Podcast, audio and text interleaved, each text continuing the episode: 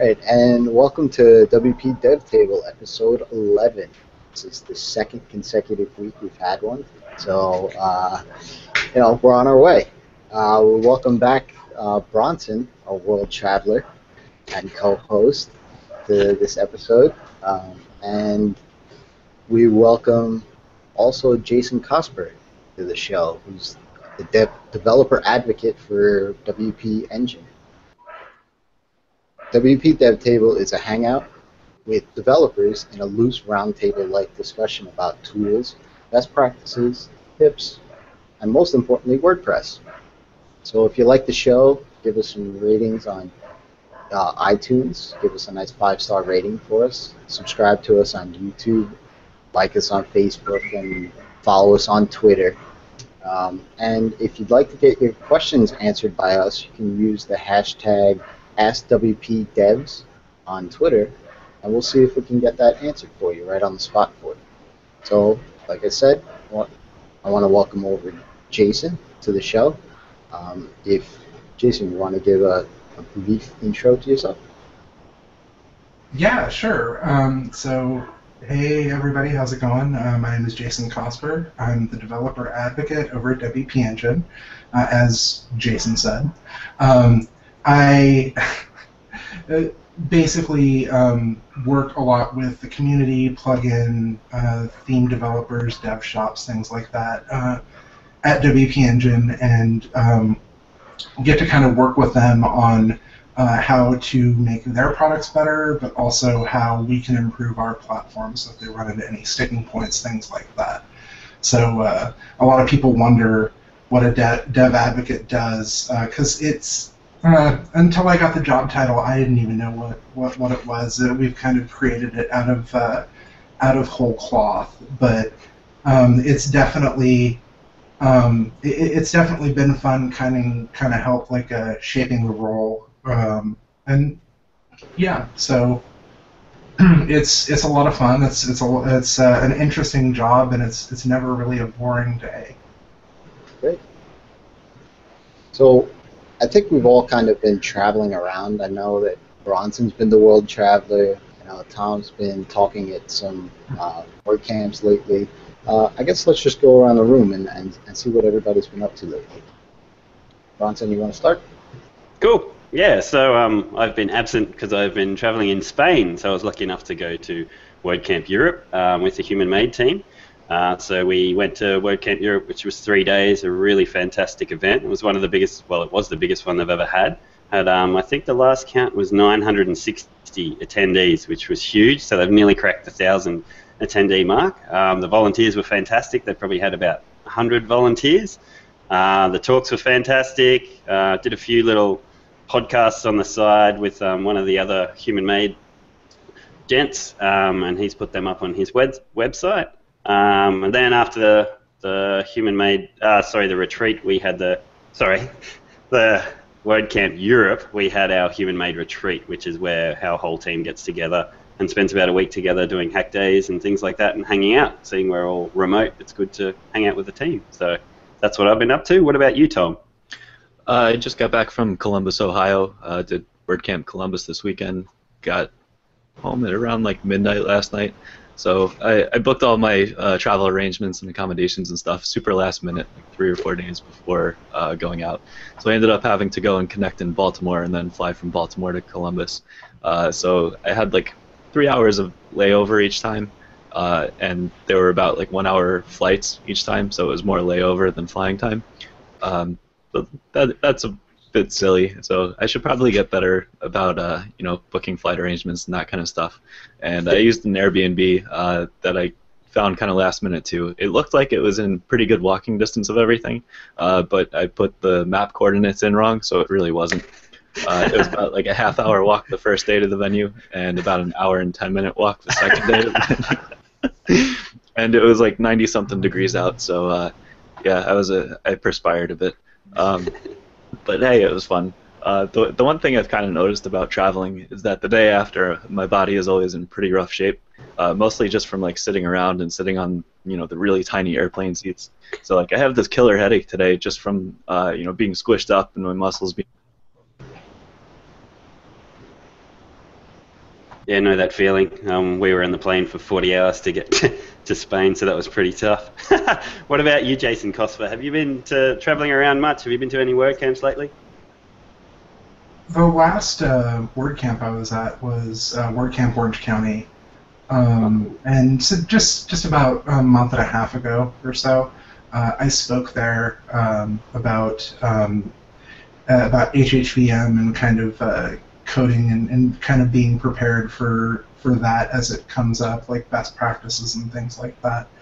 Um, outside of that, just a little bit of vacation. Uh, we also did a uh, whole um, company get together for WP Engine. I'm one of the team members who's based out of California. Um, so I flew out to uh, to Texas uh, in the nice uh, early Texas summer. It was uh, plenty plenty warm, plenty humid, and and I'm in Central California where like 100 degree temperatures are not out of the question. But uh, Austin was was up there. I think the humidity is what uh, what locked it as being um, mm, fun. We'll, we'll say fun. cool. All right. What about you, Jason Resnick? I could always say the last name, see we've got two Jasons. yeah, I haven't done any WordCamps lately, but uh, I just got back um, maybe a couple of weeks ago, I guess, back from a cruise. So that was really relaxing and you know, cruise with my wife. We went to the Caribbean, so nice island hopping, sitting on a beach with a. Sounds know, tough. Yeah. Oh yeah, definitely. You know those umbrella drinks. You know, hard. You know.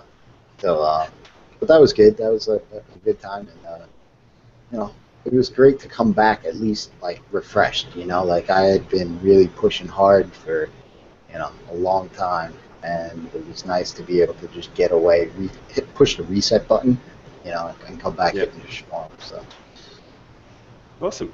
Cool. Well, I guess we'll, without further ado, we'll get stuck into the show. So the first question we've got for you, Jason, is um, what's your background before you joined WP Engine?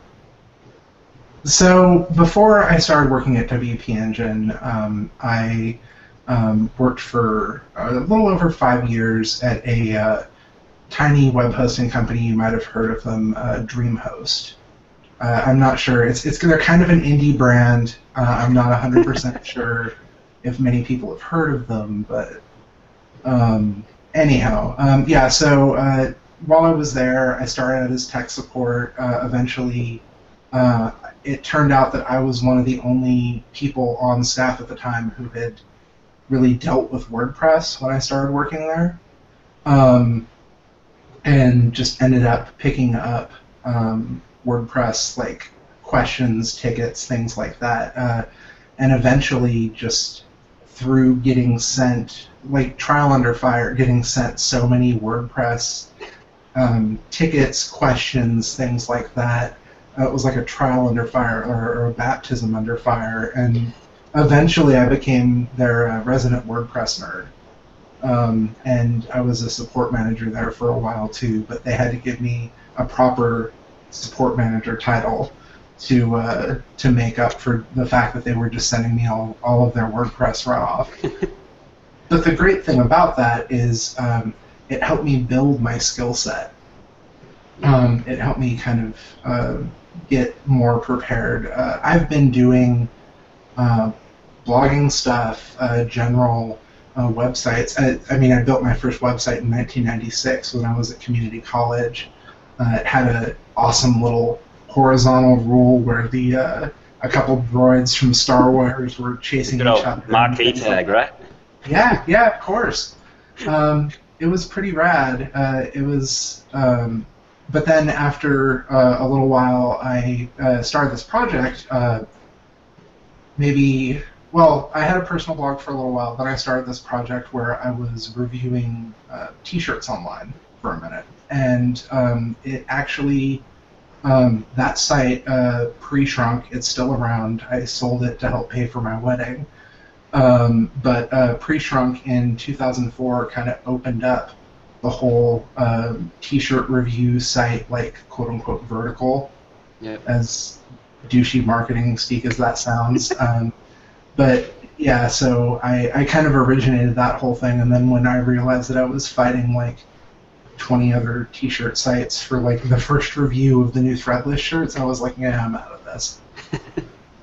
um, yeah, so I've been playing with uh, with blogging software, with uh, WordPress, with uh, just general HTML, coding HTML before CSS was even a thing, um, for almost 20 years now, and uh, really just kind of uh, took what I learned at everything from you know when I first got started to now, uh, you know, DreamHost and everything else to to kind of uh, bring me to where I am today.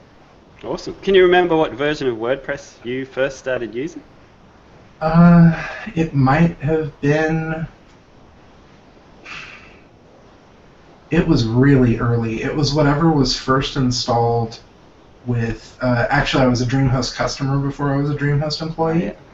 Um, I got in on like one of their really great sales, um, and uh, ended up picking up a really super cheap account, and then they were like, "Oh, we've got this WordPress thing on uh, on our one-click installer. You guys should check it out." And at the time, I was looking at either it or Movable Type, and uh, that that name might, might ring a bell for a few people. Um, but so I was looking at it or Movable Type, and Movable Type um, didn't have a one-click install. Um, so yeah, whatever whatever version came with the DreamHost one-click installer was was what I got started with. It, it might have been one Cool. five, Wow. Yeah. Old school. OG. Yeah. definitely. So obviously you see tons and tons of plugins all the time on WP Engine and probably elsewhere too. But uh, of the ones that you see customers using on WP Engine, what do you think are some of the worst ones that are common Well, that aren't blacklisted? Yeah, uh, the, yeah. The worst, the worst ones that we have are, uh, and for for folks who aren't aware, uh, WP Engine keeps a uh, disallowed plugins list. It's a list of plugins that either don't work on our platform. It's not that they have bad code. It's say that they're a caching plugin, say, and of course we handle caching uh, for customers, um, things like that. Um, related posts, uh, some things that tend to be not as performant are included on this list as well.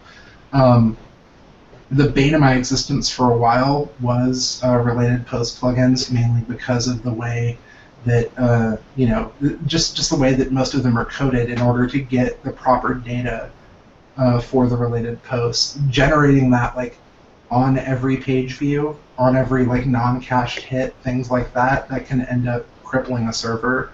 Um, I, really respect and, and appreciate what the related post people are trying to do, but I, I feel like um, there are just a lot of really bad. Like that's it's like everyone's first plugin is uh, forking and doing something funny with Hello Dolly, and everyone's or or, or maybe um, doing uh, something where uh, you put a different logo up on WP login. Uh, you know, like oh, I, I changed the logo. Check it out. It's really cool. like, but everyone's second plugin is like a related post plugin, and everyone's like, oh no, the way the way everyone else is doing these things is garbage. I'm going to do it this way. It's going to be great, and it's not great.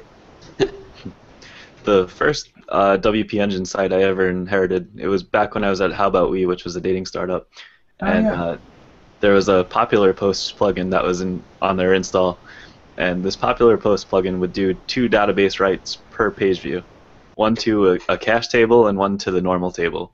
Um, so first you have custom tables, and then you have two database writes per page view. So that was obviously non-performant. Uh, so, and it's the wrong data store, right? So Right. going and saving that kind of data to to the database schema is just not good any way you slice it.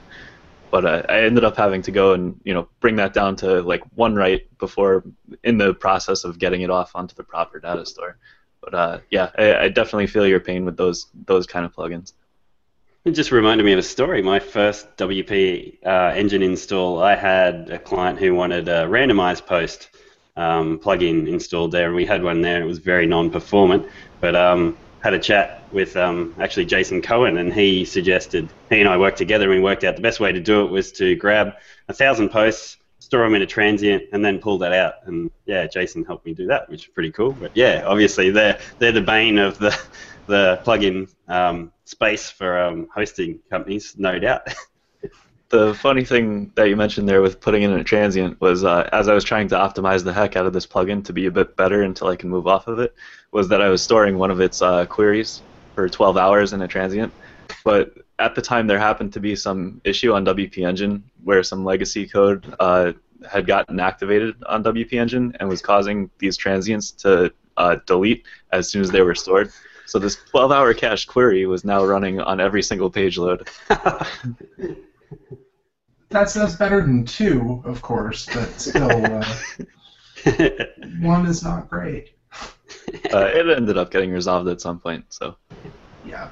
Yeah. I feel I, like I when I started at WP Engine, I started in uh, support. I've been in a bunch of different positions there. I was like support guy number two. The day I started, it was like me and then four other guys in a cubicle in like an office building in in Austin. Um, so, um, but I, I feel like I remember that kind of coming down the pipe um, when I was working in support. Yeah. I think almost e- every support person there had seen uh, that ticket at some point. And Terrell was on a, a lot of our tickets, and I remember after some of that stuff was resolved, I was like, "Hey, I know this has been crazy. Like, here's a good Starbucks gift card. I know you love caffeine, so I appreciate all the work you've done." I totally remember that. Yeah. cool. So- So, so what's the Jason- hardest? Oh, sorry, Jason. I, I was just gonna I was just gonna say um, I guess to just take a quick quick step back um, um, for those that might not know a lot about WP Engine. Um, what do you folks provide that makes you stand out? You know, I mean, obviously you mentioned caching and things like that, but what what other things make you stand out from other hosting? That's that's a really good question. Uh, it's it's something that um, is getting increasingly harder to have a good answer for, especially as uh, more and more people, more and more companies launch. Uh, even the the big entrenched players in the shared hosting space now are launching uh, managed WordPress hosting. Um, a lot of uh, basically kind of what we do differently from them, however. Um, a lot of um, what we can what we can do for customers is based on kind of the uh, the special sauce that we have uh, in our specific um, Nginx, Varnish, etc. Uh, configurations, um, like that that kind of eke out just a little bit more and a little bit more performance. You'll see uh, with a lot of um, with a lot of uh, other managed hosts, they still fall back on uh, caching plugins. They still fall back on uh, things like that. There are some that don't. Uh, there are a lot of the uh, the bigger players out there, and, and a lot of respect to them that they don't have to fall back on um, caching plugins on things like that. That they can handle the stuff at the server level. Um, really, one of the biggest things that we provide though is service. Like I said, I was employee number five. I was support employee number two. In three and a half years, it'll be four in October. Um, the company's grown from five employees to 300. The majority of those employees are in support, and they are.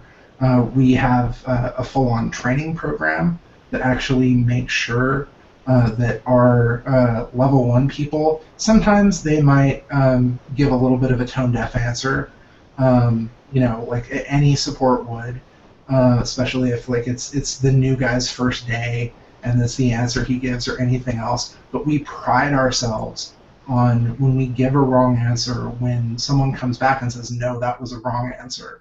Um, you know, like, help me fix this. We make sure that those those people get the answers that they need, get the help that they need, uh, short of going in and you know doing a code audit on a customer site.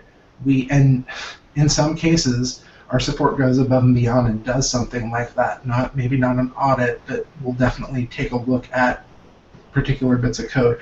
But really, the thing that sets us apart is uh, our knowledgeable, um, our, our knowledgeable team that really um, kind of, you know, ma- makes WP Engine WP Engine. It, it, it definitely.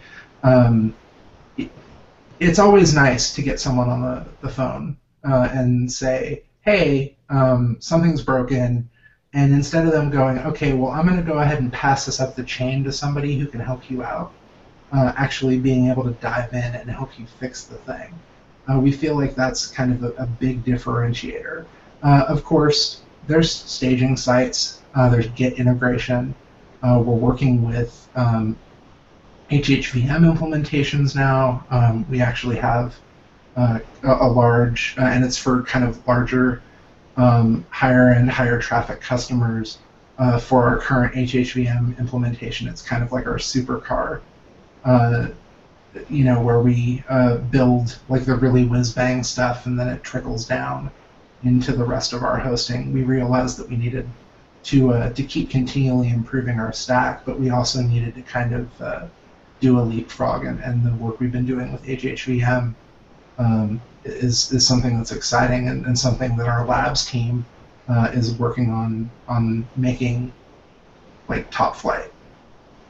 Yeah, that's the Mercury project. If um, people have been following your blog, they'd um, probably had had a bit of a read up. Um, you've actually got a Vagrant install too. If people want to try it out, you can go to GitHub and pull that down and get the kind of very similar environment set up locally. So when you're coding for something that's going to go onto your Mercury um, installation um, setup, then you can actually know that it's going to work. Um, and I believe you guys developed that with 10up. Is that correct, Jason?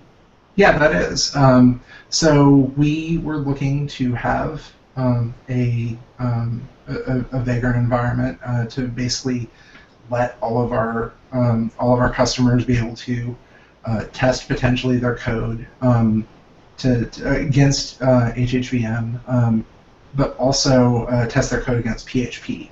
A lot of people have been asking us for uh, some sort of dev, dev environment stack, something like that. So they're like, okay, well, uh, we know you have specialized caching. We know you can't give away all your caching rules, but we'd still like to see how something performs against caching. Uh, so not only is it for our HHVM customers, um, the the Vagrant it also is for our PHP customers. But we worked with 10up, um, kind of, I mean, they are um, where, and at least initially, the VVV project like kind of took off and grew and everything else. So we figured that uh, they would probably be the best folks to partner with when it came to uh, kind of building something uh, a little more next generation. Um, and it's so far it's been a, a great collaboration. We keep uh, shipping new versions. We just shipped um, version 1.3, which allows um, allows you to actually provision multiple sites on the Vagrant uh, with a YAML file. Um, so you can just very simply um, set up, you know, uh, if a site is HHVM, PHP, whatever, and go down and through the YAML file actually uh, provision that, and then when you uh, provision the Vagrant. When HHVM first came onto the scene, it seemed like it was super unstable, and that anyone that was actually using it had to have like an Nginx uh, backup so that as soon as HHVM crashed, it could go and jump over to serving from Nginx. Uh, how has that changed over time? Is HHVM a bit more stable now, where you don't have to worry about that as much?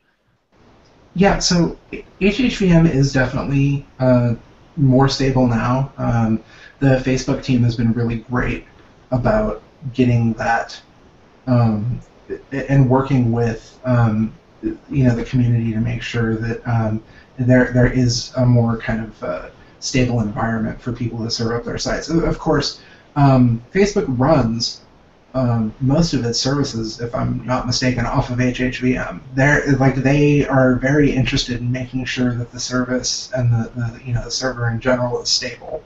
Um, so the, yeah, the improvements that they've made uh, we also um, worked with them to have uh, a PHP uh, like failback. So basically, as um, if HHVM does manage to fail um, and doesn't generate um, you know expected code within a particular amount of time, it will fail back to PHP uh, FPM. So that's kind of nice. Um, so that way you don't have to worry about uh, potentially losing uh, a hit, a customer, what what have you.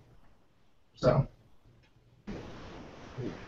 So as as a part of the infrastructure, it sounds like you like the HHVM clients are more of the high-end, high-traffic type sites that you service, um, as well as you know, like you're saying, the other, you know, like the beginner tier, let's say, um, on a different tech.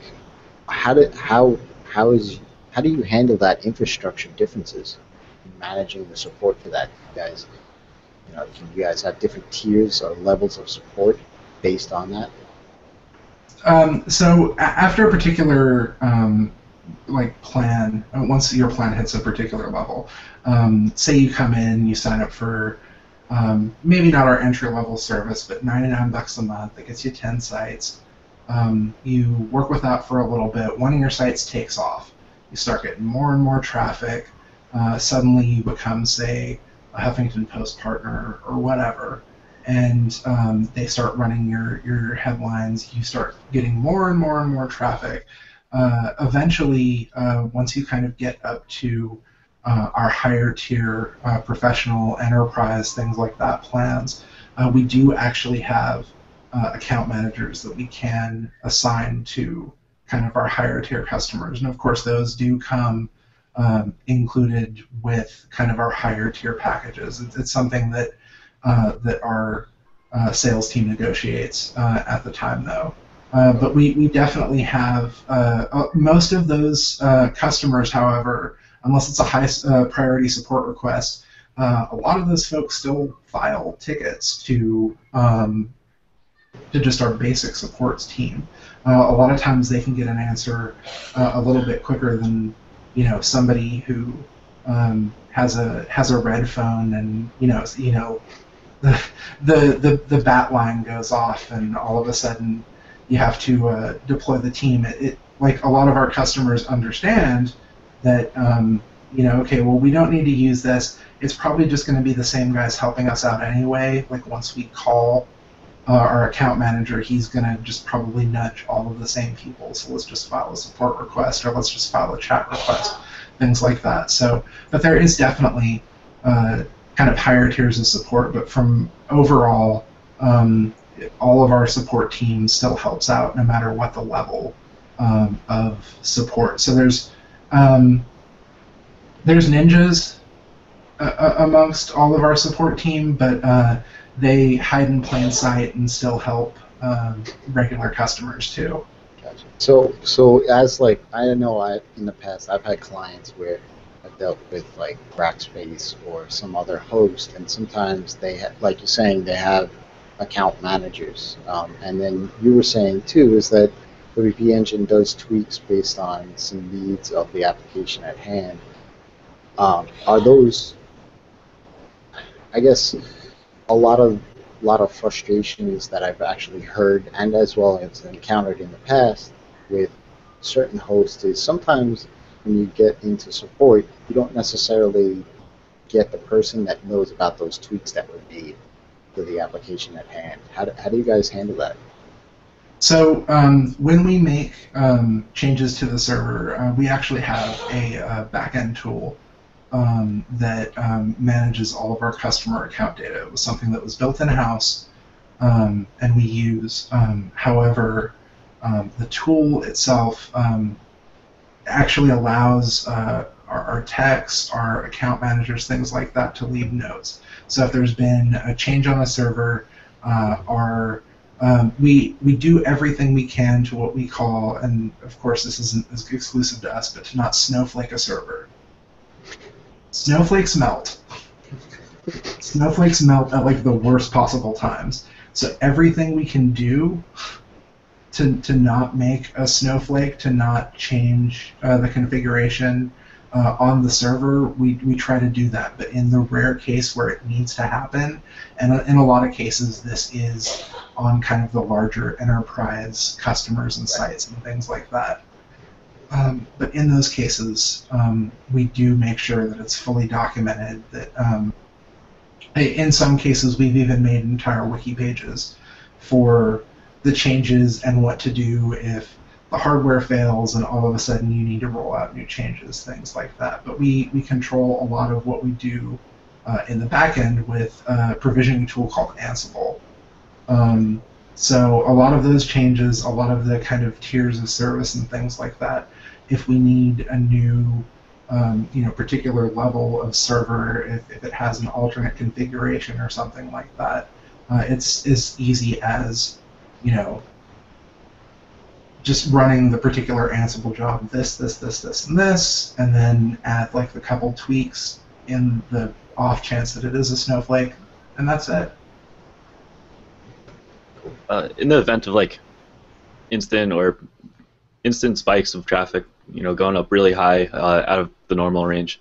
Uh, do you have anything that like comes into play for that? I remember there was a labs project that was being talked about probably about a year ago or so about having um, basically a, a, static file cache going on of like the full web page being cached and serving off of that in instances where everything blew up. Yeah, so for some customers, um, a, a, lot of our infrastructure, the way it is set up currently, um, we are running, when I started, uh, we were just running these things called clusters. Um, and clusters, the explanation is pretty straightforward. You have a, a, a batch of servers um, that would all share the traffic for a particular set of customers, customers, uh, depending on their tier, how much they had paid for. Um, eventually, we moved into uh, another setup um, where we managed to kind of compact the cluster uh, and some of the load sharing and things like that down into a uh, single instance. Um, we still have clusters. We still offer them uh, for our higher tier customers as needed. Um, we still offer um, that sort of setup, uh, high availability, higher availability, things like that. Um, and I totally lost track of what I was saying. What was the question again? I'm sorry, Tom. Uh, so there, there was talk about a year ago about a labs project of basically putting a full cache on everything so that it would serve super fast. I think it was serving off of like AWS or something, maybe.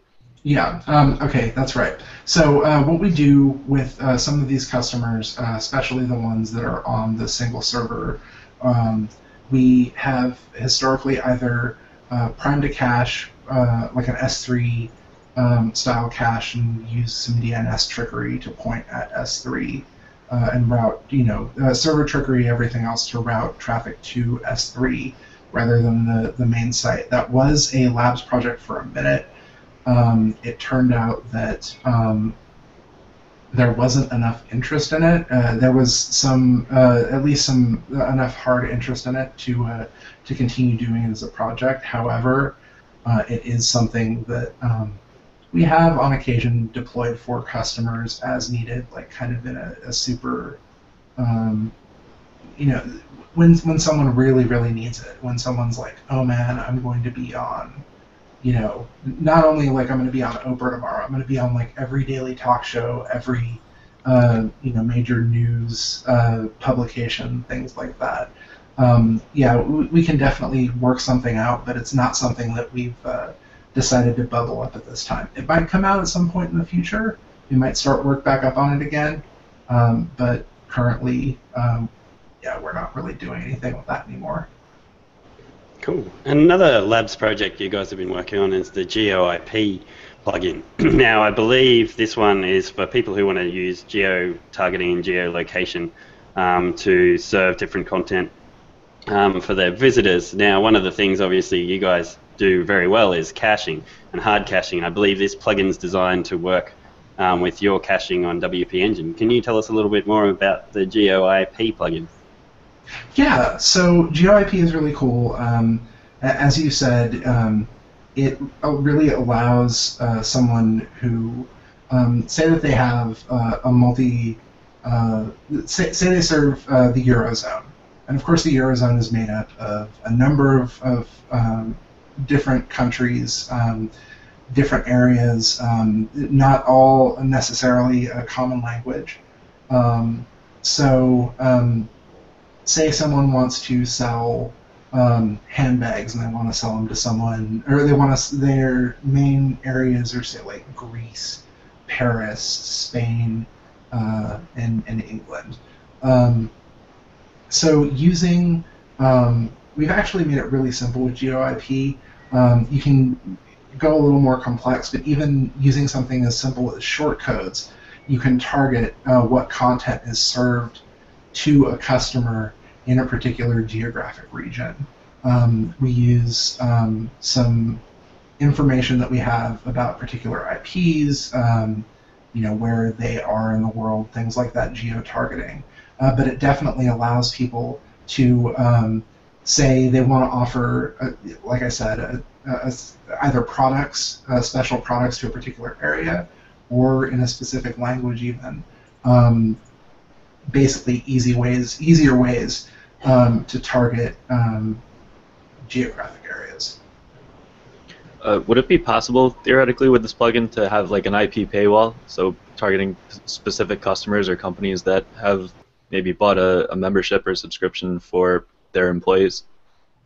So, using our current caching paywalls are kind of tricky, um, just because of the way that they're set up. Um, what GeoIP uh, is really best at is um, still serving up um, cacheable, not necessarily dynamic content um, based, you know, that, that someone would uh, be more apt to uh, to want from uh, a paywall site. So, like, of course, a, a login session, something like that, um, would require um, like non-cache hits, things like that. Um, at least that I can think of, uh, unless you know of something I don't. Uh, I don't know. I, I'm I'm a little bit early in the stage of what I'm thinking about implementing, but Okay. basically it's like either you have a subscription for your people or you don't. So then it's like you either block the content or you don't. Okay. Yeah, uh, I, I could I could see I could maybe see something being done with that, but um, it would definitely uh, be something that you would have to uh, kind of play with first to, to kind of. But I, I did not work on the GeoIP team to, to help implement that. I'm sure that my guys are, are watching back at the office right now, like, no, no, no, say this, say this.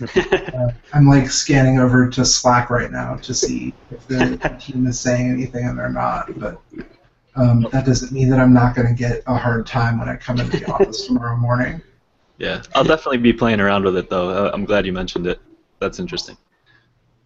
On a kind of related uh, note here, Jason, I'm not sure if you might know the details based on what you just said, but with the GeoIP plugin, does it have any concept of kind of fragment caching? So, say if I want to serve a partial bit of content to certain visitors in certain countries, but then, like, say, there's other chunks in the page that are consistent, are persistent across all countries. Can I do that with GeoIP?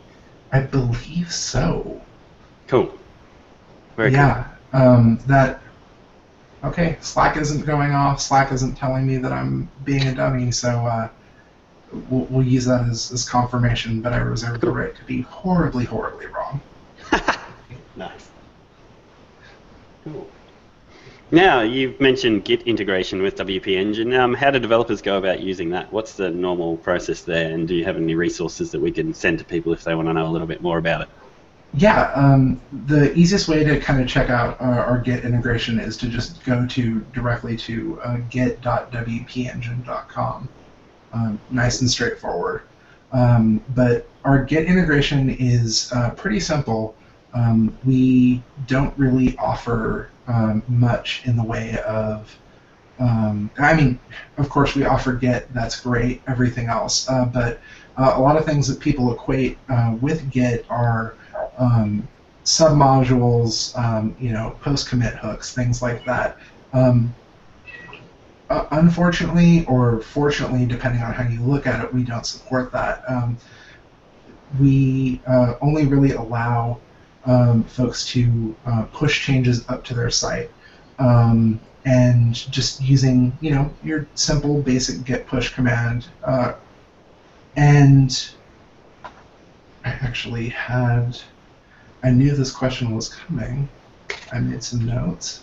Um, so, as far as uh, kind of what happens after um, Git is run, um, Git um, basically um, takes your code, checks it in, then it runs it through a simple uh, PHP linter. Um, so it just kind of makes sure that your code changes um, aren't going to break your site. Um, That's cool. occasionally it does catch uh, a, a random error, and that's frustrating. But our support can kind of help you work through that, or you know, suppress an error, or things like that. But mainly, um, that's all we really do. Um, now, we don't really have any plans to kind of add to that uh, currently. Um, we actually really think that um, that you should have uh, you should have like your own workflow for uh, say things like um, you know running grunt tasks, things like that. Like those should be run before um, you send stuff up to the server.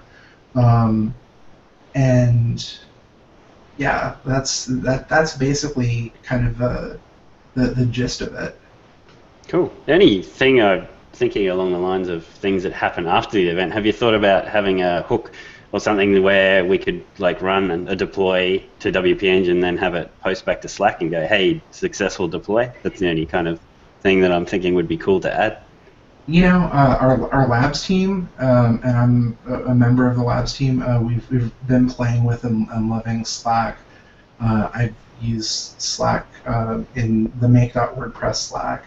Yep. Um, I, I think I think I'm a member of like seven different groups right now. Um, that is definitely something that um, I, I know if, if I have that many groups and I'm just kind of like a part-time user of Slack, I have to imagine that other people are uh, are clamoring for something like that too. So I'll definitely bring that up. Cool. Awesome. Just from experience, it seems like uh, when I push something to staging versus pushing into production, it takes a lot longer to push up to staging. And I know that when going to production, yeah, it's running those things to check that I haven't gone and pushed up a big fatal PHP error. But uh, is there something different going on between the two, which would cause one to go super fast, being production, while staging would be slower? No, that's that's actually really weird. Um, the there's a, there's a handful of things that are different uh, with our staging and lab environments. Um, mainly, it just has to do with uh, our staging environment doesn't have any caching on it, um, and, and you know there's some other configuration changes just on the server side uh, that allow you to kind of um, work on your site in staging and not have to worry about clearing caches every five seconds. Um, so I, I don't know why it would push so slowly. That is definitely something that um, either if you file a ticket on that uh, or if you uh, you know hit me up after the program, I can I can set you up with support and they can help you troubleshoot that. I, I know a couple guys who are really great at Git internally that we can help you work through that though. Cool. Yeah, it doesn't really worry me much. I'm fine with it. I was just curious if there were different processes going on. Yeah, totally. So Thanks. WP Engine obviously is a premium host. Um, aside from the cost, what sort of website or and slash companies would be a fit for WP Engine? What companies wouldn't be a fit? Um, really,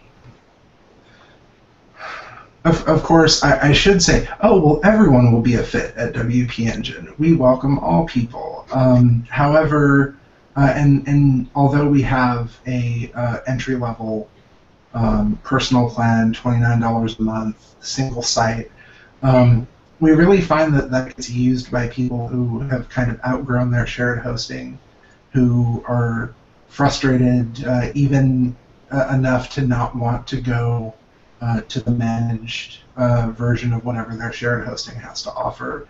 Um, but a lot of people who are just kind of starting out, um, your uncle who you kind of told, uh, hey, you should have a website, you should, uh, you know, oh yeah, you should use WordPress too. I use WordPress, it's great. I can help you out occasionally. Although don't offer that to any of your relatives because it's just a horrible, horrible time sink. Uh, I hope none of my relatives are watching, but they probably aren't.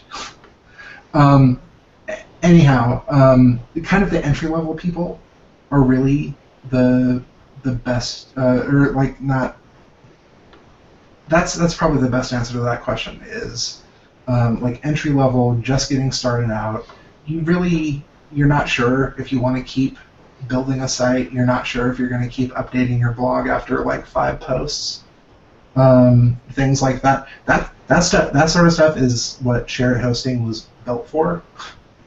And there are tons of shared hosts out there who would be more than happy to uh, keep milking that customer for five to ten dollars a month. Um, but it's it's almost not ethical for a managed host to uh, to keep milking someone like that for uh, for twenty nine or, or however much more a month. What, what about those folks that I guess have it, I guess have a dev team or have a an engineering team that you know they kind of want to be able to control their caching, they want to be able to control the servers and things like that. Does WP Engine even offer those types of services or not really? Uh, Yeah, not really. Um, we do, um, honestly, um, in a lot of cases, uh, sometimes the uh, the folks that have um, the web team that wants to control caching, that wants to um, have their fingers like you know in the servers, um, you know on the command line on the server, things like that. We don't offer SSH access. If that's um, something that's important to you, then we might not be for you. Um, although we might be, um, because we also feel like um, we also feel like uh, our customers um, can get a lot of stuff that they need to get done uh, using Git, using SFTP, using things like that. There doesn't need to be a trade-off.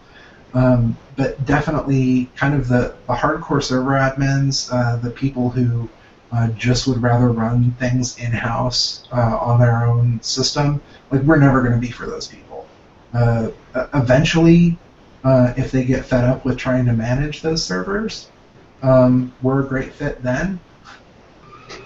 Um, but uh, uh, until that point, um, it's, it's kind of hard to appeal to um, to the neckbeards that really just kind of want to admin a, a Linux server all day. Hey, no, no, no offense to any of them because I, I mean, if if you see me, I'm kind of a neckbeard myself, so. Uh, I, I, I've spent my my fair share of time on on Linux servers, so.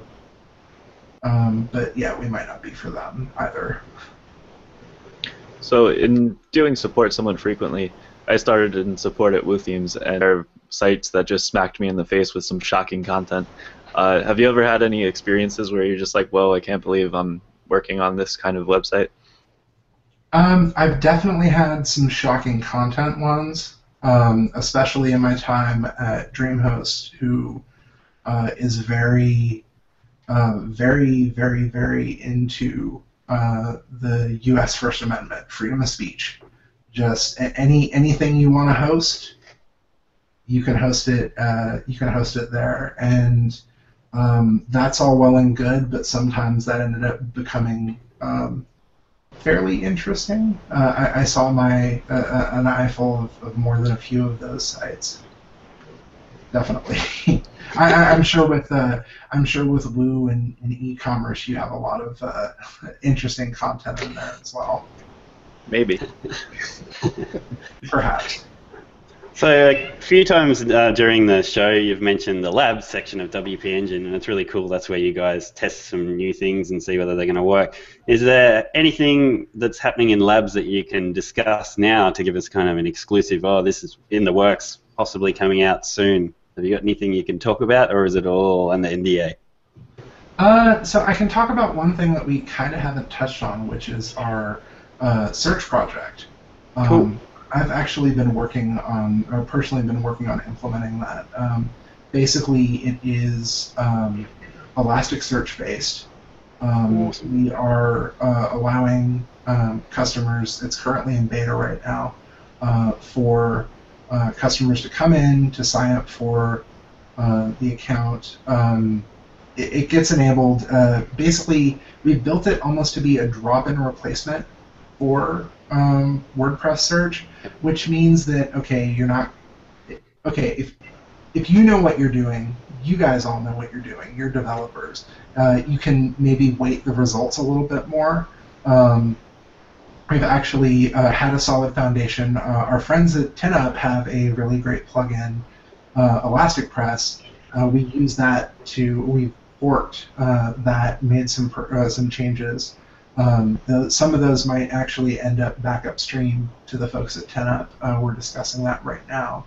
Um, but basically, um, yeah, we're trying to offer kind of just a, a very basic like drop-in search replacement um, based on Elastic Press, and, and really, so far I've gotten a lot of positive feedback on it. It's been um, it's it's been uh, kind of overwhelmingly uh, positive. Uh, the all the customers that we've shown it to, because um, I think it was WordCamp San Francisco. Um, right after this this last one that they had, uh, they had a community summit, and um, I was there representing WP Engine, uh, kind of uh, representing hosts. There were other hosts there as well.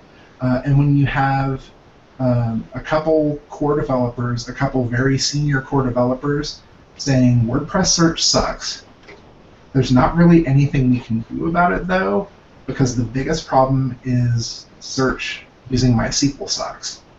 And that kind of touches back on uh, what we were talking about earlier with related posts. Um, you know, things like that, um, MySQL isn't necessarily built for uh, our search implementation, we're going to leverage Elasticsearch, leverage um, something that was actually built for search to provide both search and related posts. And hopefully, uh, if all goes well, if we, um, you know, if, if, we deem it a project to uh, that, that, we're going to keep working on um, and and keep kind of pushing forward, um, we'd like to roll it out to as many customers as we can. A lot of our our GeoIP or things like that, um, especially Mercury, tends to kind of uh, go towards like the higher tiers of our customers. Um, so this is something that we kind of want to put out there for everyone, uh, or as many people as, as we can uh, can can make it cost effective for. Aside from just uh, taking over the search aspects, does your implementation allow to just hijack WP Query and allow all queries to go through Elasticsearch?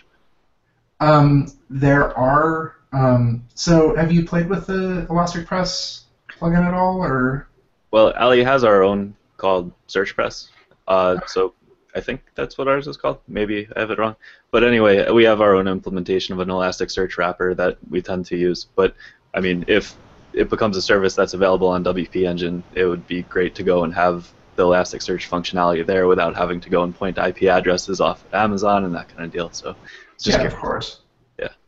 Of course, that that is definitely something that we're exploring. Um, that might be um, kind of something that we've discussed. Is um, if enough people ask for uh, weights, search weights. I'm not. I'm not gonna like declare on the show that we're promising search weights, but if enough people ask for it, uh, it's definitely something that we would spin out into uh, its own like kind of extended functionality plugin uh, like an extension. Um, so uh, something like uh, what you're suggesting, Tom, like that would definitely uh, be something that we, we could definitely explore um, extending into like a, an additional like functionality plugin for the folks who would need to use something like that. Cool.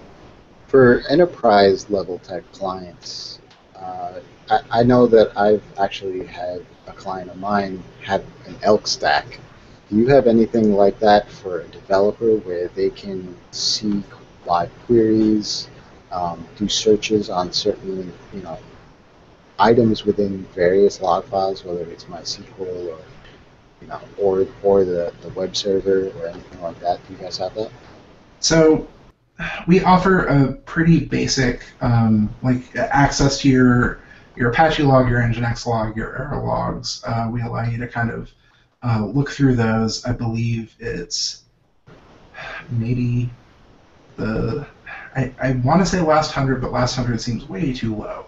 Uh, maybe last thousand. Um, however, um, that is definitely something um, that we've we've been thinking on, and uh, you know, especially as um, the tools that we've kind of bubbled up in uh, in our uh, HGV or HHVM vagrant, um, having those available to uh, to more and more people, especially uh, in a live production environment, would definitely be useful. Um, so that's that's something that um, we've discussed. We haven't really roadmapped or explored much outside of that, but it's it's something that uh, I, I could definitely see being a thing in the future. Cool. So, what's the hardest problem you've ever had to solve on WP Engine and uh, someone a client site? I'm sorry, you cut out there. What's the hardest problem you've had to solve um, on one of your client sites um, that have been using WP Engine? So it was it wasn't even a WordPress problem. Um, oddly enough, uh, it was when I had first started at WP Engine. Uh, I was this is probably I, I'd been there like less than three months, and uh, we'd gotten a brand new client, and uh, this client was a party photographer, and he took somewhere on the scale of I think when he signed up with us, uh, he had 62 gigabytes of um, media, images, things like that. Um, and he was moving from a host that had no SSH access. So that meant I couldn't rsync anything. Uh, I couldn't even I couldn't even SCP anything, whatever. Um, so basically, I had to um, set floppy disks. I, he he offered, um, and unfortunately we couldn't do it. Um, he offered to send us like multiple DVDs and um, just load it into the server for him. I, I set up uh, an overnight bash uh, job that uh, effectively uh, SFTP'd, um, you know, downloaded everything, waited, like, and managed to like very slowly down, like, take a, a listing of everything that I could get listed. Um, FTP everything down to like an intermediary server, and then rsync it up to the proper server, and then compare the file list to make sure that I didn't miss anything. Um, that was the longest 19-hour day I had ever gone through. 19 hours is pretty good for that amount of data. yeah, yeah. And to think you didn't even learn anything in those 19 hours. You just moved files around. Uh, I, I often joke that no matter how far you get away from, like, you know, you can, no matter what your job title is, uh, eventually on a long enough timeline, you'll have to be reduced to doing some data entry, like, really, really quick. Like, um, filling out some info in a spreadsheet, filling out, um, you know, you know, just general, very, like, quick, um, you know, doing some scripty work to try to to make sure that everything gets moved over, um, things like that. Where it, it's it's it's nothing sexy or exciting, but um, it, it, definitely uh, saved that guy from having to send us a DVD effectively. or multiple DVDs. Yes, exactly. They got a stack of 20 DVDs. That'd be crazy. So, and then having to rsync all of those to the server, yeah, it would. Definitely a crazy story, but back to a little bit more of normalcy, I guess. What, what's your typical daily routine look like? Uh, okay, it, I'm going to correct you right there. There is nothing normal about my daily routine. um, today, um, normally, because I'm in California, um, they're they're very nice and they don't make me uh, come in at the same time that everyone else in Austin comes in at, as they're two hours ahead. Um, so today I um, well I normally come in at 9 a.m. I had a uh, 7 a.m. call with uh, developers uh, who I believe it was seven or eight at night for them. So it was one of those things where sometimes you just have to sync up with community members uh, no matter what time zone they're in. And that means uh, having to roll out of bed, drive to Starbucks, get some coffee, and then uh, head back, uh, head back to the office, and immediately dive on the call. Uh, sometimes, like I've even dived on one of those calls like while I've been in the uh, the Starbucks line, like in, hop in a Google Hangout and just mute it, order, unmute, uh huh, mute again. Yeah. Um, so uh, then also um, we're getting ready, of course, for uh, for 4.3, which should be out um, just in the next few weeks here. Uh, we're making sure that, um, of, of course, we don't think that there's going to be any blowups, anything like that. Um, the the WordPress core team always does a great job with that, but just making sure uh, that we have communications ready so our customers know that it's coming. Um, we um, have a little bit of a buffer that we offer most of our customers. You can upgrade right away if you want to, um, but in this case, we actually said, mm, uh, you know, we'll go ahead and upgrade for you. Um, it, you know, if you don't want to worry about any of that, so we had to get all of the uh, the, the stuff ready for that. Make sure that, um, you know, I, I, checked it technically, things like that. Uh, also, um, I, I, I t- on an average day, I touch almost every department of the company. So um, sometimes I'll go on a sales call. Um, sometimes, you know, especially if they need someone, we actually have uh, technical um, salespeople who are able to help out. Um, but some, sometimes, um, and this, I feel like uh, lame, but sometimes they need to bring in the big guns. So they, uh, they, they call me and, and say, okay, well, we need you in on this call. And then I say like three things. And they're like, hey, man, thanks. That was a really big help. And I'm like, okay, that's fine. I, I, was I was doing other work anyway. Um, but yeah, um, I've been implementing uh, the search product. Um, that's something that's still a few months away uh, as we're kind of. Um, I, I've been dialing in the Elasticsearch server. Um, I sent 27 emails today. Um, was in it was active in three of no four of my seven uh, active Slack rooms. We also uh, the non-labs team, the rest of the company runs HipChat. I was hanging out in HipChat today. Um, I, am talking to you gentlemen this evening, and uh, or this morning, I believe, in Bronson's case, right? Yep. Correct. Yeah. So um, this um, outside of the podcast is, is a fairly average day for me, and it's it's uh, uh, sometimes I get to uh, even work a little bit on on code occasionally. Cool. Well, from the sounds of that, you've had a very long day, and we'll we'll let you have the rest of the evening off. I think. So, thanks very much for being on the show. We really appreciate it. Um, if people want to reach out and uh, get in touch with you, what's the best way to do that? Uh, so on Twitter, I am at Boogah, B O O G A H, uh, and that is probably the best way to get get in touch. Uh, I'm also uh, Cosper, C O S P E R, my last name at WPEngine.com. If uh, anyone has any questions, uh, you can reach out to me in either of those places. Excellent. Thanks very much. And what about you, Tom? Where's the best place to people for people to find you and interact with you? Uh, Twitter at Tom Harrigan. Uh, pretty much any service at Tom Harrigan, except my website is Thomas Harrigan. Cool. And what about you, Jason number two? Uh, at Rez on Twitter or Rez.com is probably the best way to get a hold of me. Excellent. Cool. And if you want to get in touch with me, I'm at Bronson Quick on Twitter. And thanks very much for everyone tuning in, and thanks again to Jason uh, for being on the show. If you want to subscribe to WP DevTable, you can do that by going to wpdevtable.com forward slash subscribe. We've got RSS feeds, we've got iTunes there. You can subscribe to us on Google Plus. You can uh, follow us on Twitter. Um, subscribe to our mailing list. Whatever you prefer, we've got you covered. Um, so yeah, thanks for tuning in, and we'll see you all again next week. Very much.